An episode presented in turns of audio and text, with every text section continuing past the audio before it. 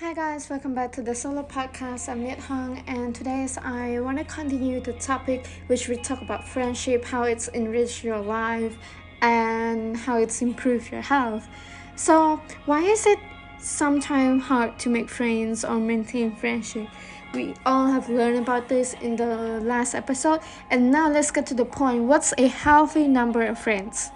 So, quality counts more than quantity while it may be good to cultivate a diverse network of friends and acquaintances, you may feel a greater sense of belonging and well being by nurturing close, meaningful relationships that will support you through thick and thin. And what are some ways to meet new friends? It's possible to develop friendship with people who are already in your social network. Think through the people you have interact with even very casually who made a positive impression. You may make new friends and nurture existing relationship by staying in touch with people with whom you have worked or taken classes, reconnecting with old friends, reaching out to people you have enjoyed chatting with on social media, like at social gatherings, and introducing yourself to neighbors, making time to connect with family members. So, all those things will help you meet new friends. Be positive and be friendly to meet some new friends. You know, it's never bad to allow new people into your life to experience new things with them. And if anyone stand out of your memory as someone you would like to know better, reach out to them. Ask mutual friends or acquaintances to share the person's contact information, or even better, to reintroduce the two of you with a text, email, or in person visit, like extend an invitation to coffee or lunch, something like that. That's what simple thing you could do to make or to meet new people.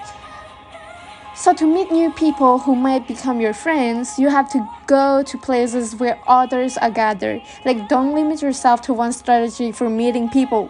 The broader your effort, the greater your likelihood of success. Persistence also matters, so take the initiative rather than waiting for invitations to come your way and keep trying. Like, you may need to suggest plans a few times before you can tell if you're interested in a new friends in mutual. So, well, that's something we all should learn. And I would give you some example for like several ideas.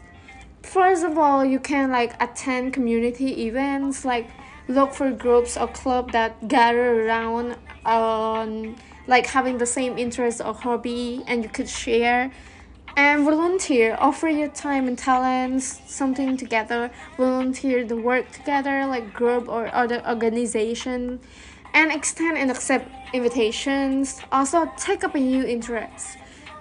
You could find new interests going around with new people. You will find more interests that you might you know you might want to join them. And join your faith community also like take advantage of special activity and get to know you events for new members.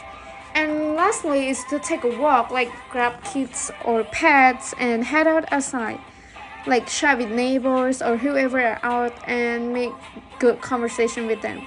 And above all is to stay positive. You may not become friends with everyone you meet but maintaining a friendly attitude and demeanor can help you improve the relationship in your life, and it may also sow the seeds of friendship with new acquaintances.